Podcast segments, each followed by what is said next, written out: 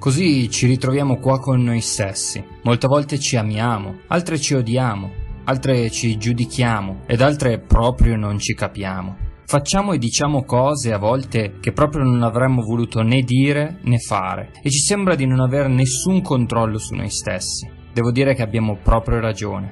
Poi apriamo uno di questi libri di spiritualità e di crescita personale e ci dicono tutti di accettare noi stessi, accettare i demoni dentro di noi, come se non ci fosse altra via di uscita che quella di gettare la spugna e beccarsi la vita per com'è. A questo punto cominciamo a grattarci la testa chiedendoci per quale diavolo di motivo dovremmo amarci se alla fin fine vorremmo con tutto il cuore cambiare e non essere più la persona che siamo stati sinora. Vorremmo diventare delle persone di successo, direzionando la nostra vita verso una nuova rotta, più in linea con le virtù ed i valori che stiamo studiando lungo il nostro percorso di crescita personale. Ma allora, com'è che accettiamo noi stessi, se quel noi stessi è proprio ciò che vogliamo cambiare? Vorrei farti un esempio che credo possa aiutare a far chiarezza su questo punto molto importante. Immagina un contadino che decide di comprare un campo poco distante dalla sua fattoria per aumentare i raccolti e migliorare lo stile di vita della propria famiglia. Dopo averlo comprato andrà al campo per vederne le condizioni. Una volta lì, sfortunatamente, si accorgerà che il campo deve essere bonificato e, per poter tornare ad essere produttivo, dovrà essere arato e concimato svariate volte, così da poter avere il potenziale di guadagno per la propria famiglia.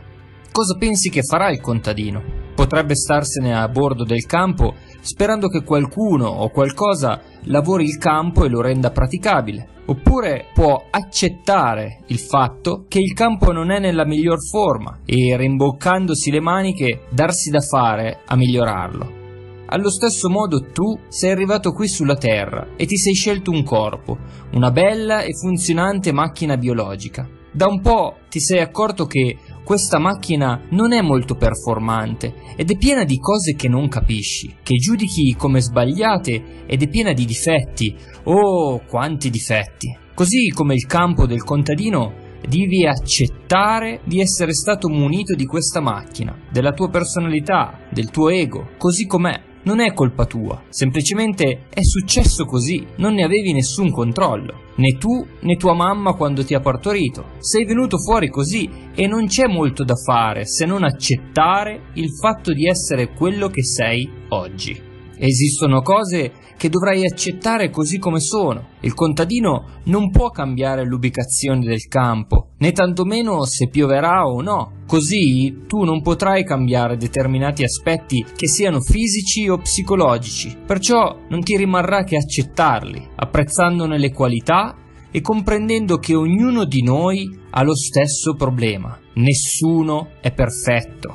D'altra parte, ti sarà possibile prima accettare e poi cambiare altri aspetti, più connessi alla tua capacità di vivere la tua vita felicemente, come per esempio la paura, la rabbia, l'ansia, la depressione, la preoccupazione e tutte quelle emozioni negative che causano una vita di inutili sofferenze, e poi i bisogni, i desideri, le dipendenze, le nostre incapacità e le nostre inabilità, gli istinti animali e le reazioni che derivano dalla nostra infanzia, i propri errori ed i propri fallimenti, gli esperimenti, come li chiamo io, la timidezza e l'innocenza e un mucchio di altre cose. Insomma, sappiamo cosa dobbiamo accettare di noi stessi. La cosa più importante è che sia un processo di comprensione e non di sola conoscenza. L'accettazione di noi stessi deve essere compresa come unica via verso il miglioramento di noi stessi. Se non ti accetti così come sei, non potrai mai migliorare, poiché lavorerai un campo che non accetti come tuo. Accettarsi è il primo passo. Allora, tornando al contadino, cosa pensi che farà ora che ha accettato il campo così com'è?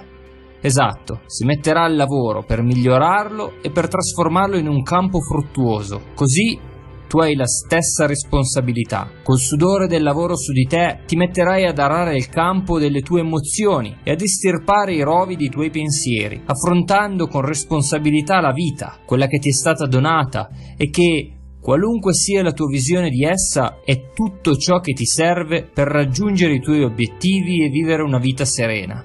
Questo è il motivo per cui sognare la vita di qualcun altro, paragonandosi, giudicando ed invidiando, è un atto senza senso, poiché tu, della vita di qualcun altro, non sapresti cosa farne. La tua vita, i tuoi pensieri, le tue emozioni, la condizione esterna, gli strumenti e le occasioni che la vita ti dà sono stati creati e personalizzati per te, così che tu possa vivere la tua vita al massimo. Allora non prenderti la colpa per come sei fatto, ma accetta te stesso come un grande dono e con responsabilità trasformati nella migliore versione di te stesso. Un abbraccio.